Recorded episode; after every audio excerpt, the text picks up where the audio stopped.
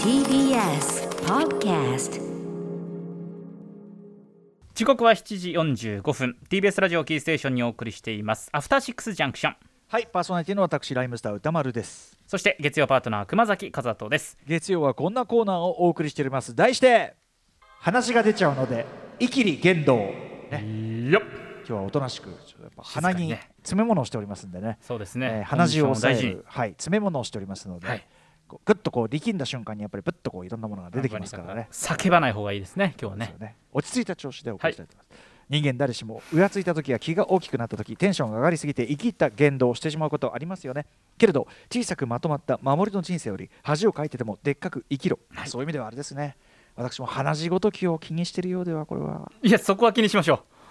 そうですか、ええぶーっとこう大事です谷岡や筋割りに鼻血ぶーっとこういった方うがいいやいいでやいやいやいやいやすか大変ですすからやっぱりやる側はねそれはねそうですそうであくまですそういうことで抑えた方がいいんです出す時出すということでねそうですねえーそんなわけでこのコーナーではあなたがかつてやってしまったほにゃららいきりを紹介する人間参加しとなっってとおりりしてまますす。ね今日ねはい、それではイキリメール、えー、じゃあ熊崎さんから読んでいただきますか。よろしくお願いします。はいラジオネーム69年さそり座の王さんからいただきました「イキリ言動」歌丸さん熊崎さん私の友人のイキリ言動なのかよくわからない逆イキリの話聞かせてください逆、私が小学校1年生の頃35年くらい前の話です34人の同級生と村上くんという同級生の家に遊びに行きました野球盤などで遊んだ後村上くんがお姉ちゃんの怖い漫画をみんなで一緒に見ようと言い出しました怖いのが苦手な私は嫌でしたが同級生にビビっていると思われたくないので仕方なくみんなで読み始めましたすると初見の私たちよりもう何度も読んでいるはずであろう村上くんが誰よりもキャーキャー怖がっていましたそしてしばらくすると村上くんがこう言い放ったのです俺こんなに怖がるなんて郷ひろみみたいだな村上くんは数日前に放送していた「スタードッキリ」の中で郷ひろみが怖がっていたのを参考に必要以上に怖がることで憧れのアイドルを演じていたのです怖がらないイキリはよくありませんが怖がることでアイドルに寄せるイキリを初めて勉強させていただきますはい、ということでね、確かにあの怖くねえだのさ、あのなんてことはねえよっていうのがまあイキリのデフォではあると思うんですけど、ね、はいあのー怖がることによるアピールというか。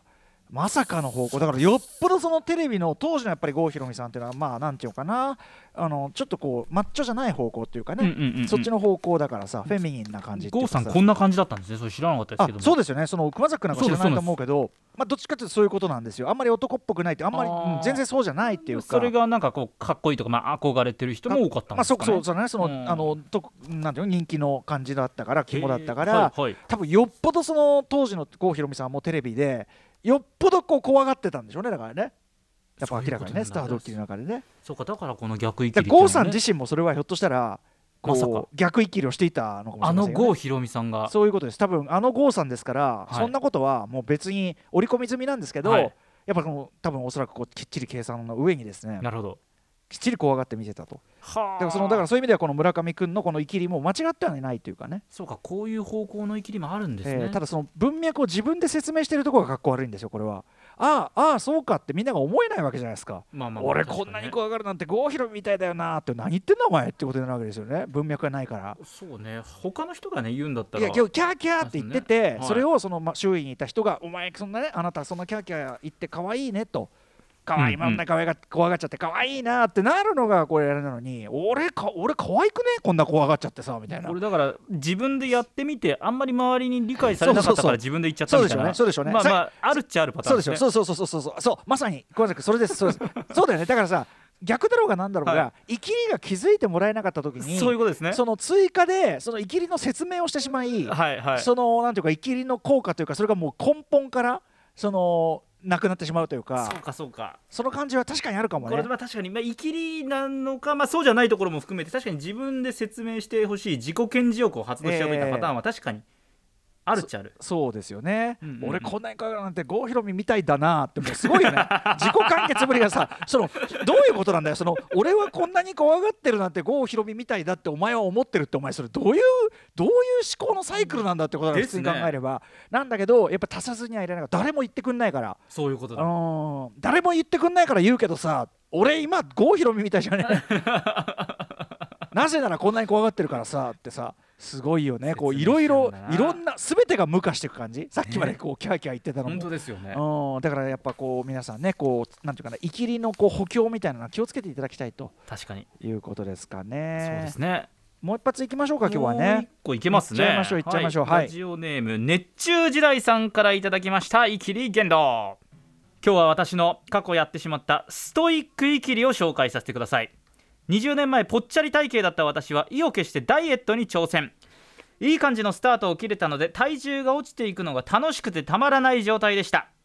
加えてランニングも並行して実践もともとスポーツをしていなかったのですがやはり走れる距離が少しずつでも伸びてくると嬉しくて一番いい頃は1 0キロを40分で走れるようになっていました早いです当然ながらダイエットは成功周囲からは痩せたねと言われることにもなれ自分的にも満足をしながらも終わりのないダイエットを続けることとなります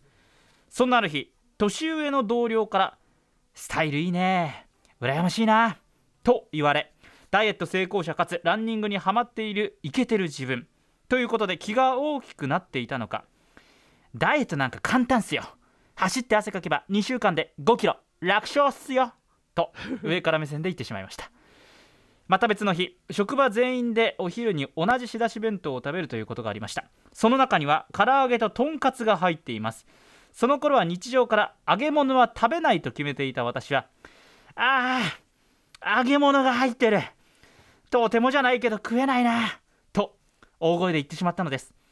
その時は何とも思わなかったのですがさぞ周囲の同僚たちのテンションは下がっただろうなとダイエット簡単イキリだけではなく俺ってストイックだろうイキリ歌丸さんはこんな若気の至りイキリをどう思いますかこれはでもさはい、ダイエットうまくいってる人とかがさ、うんうん、無い無自覚にやってしまうかもね、まあいやそうですねそのの本人は生きてるつもりなくても、はいはいなんていうかなそのうまくいっているはい自分みたいなところに、あくまで自分に対する鼓舞として言ってるんだけど、言っちゃいますねそれを聞いた周囲ははいうるせえなみたいな感じになるみたいなのはあるんじゃないそれは。そうですねあまあ、あとまあ多分頑張ってね5キロ痩せるってまあ相当大変ですけれども、えまあ、頑張ってるんだけどこの簡単っすよって言っちゃうあたりっていうのは確かにえね、そうだねあるかそもしれうだないねだからそうそうそうだからその簡単性はもう完全イキリだよねこれはね完全イキリですねあはいーはいこれでもなんか食べ物ってやっぱりそのイキリが発動しやすいよねいろんな方向でねほうほうほうだからそのこういうさこれは食べたこれはそのさっきのさ怖がっちゃうイキリじゃないけど、い、はやい食べれないっすわ今もうとてもじゃもういや無理無理無理あーこういうイキリもあれば、はいはいはいはいこれあの私今思い出したのはライムスター、えーね、元のメンバーでもあるドクター・ルーパーという男がいて、まあ、非常にこう体格がこういい方なんですけども、私のね中高からのまあ友人なんですけども非常に体格がいい方なんですけども、はいえー、蕎麦屋に行ってですねまあそのカツ丼とその蕎麦のセットかなんかはいみんな食ってね、食い終わったところでやつがもうとにかくあの決まったように言うんですよそこで、うんうん食えって言われればもう一個食えるよ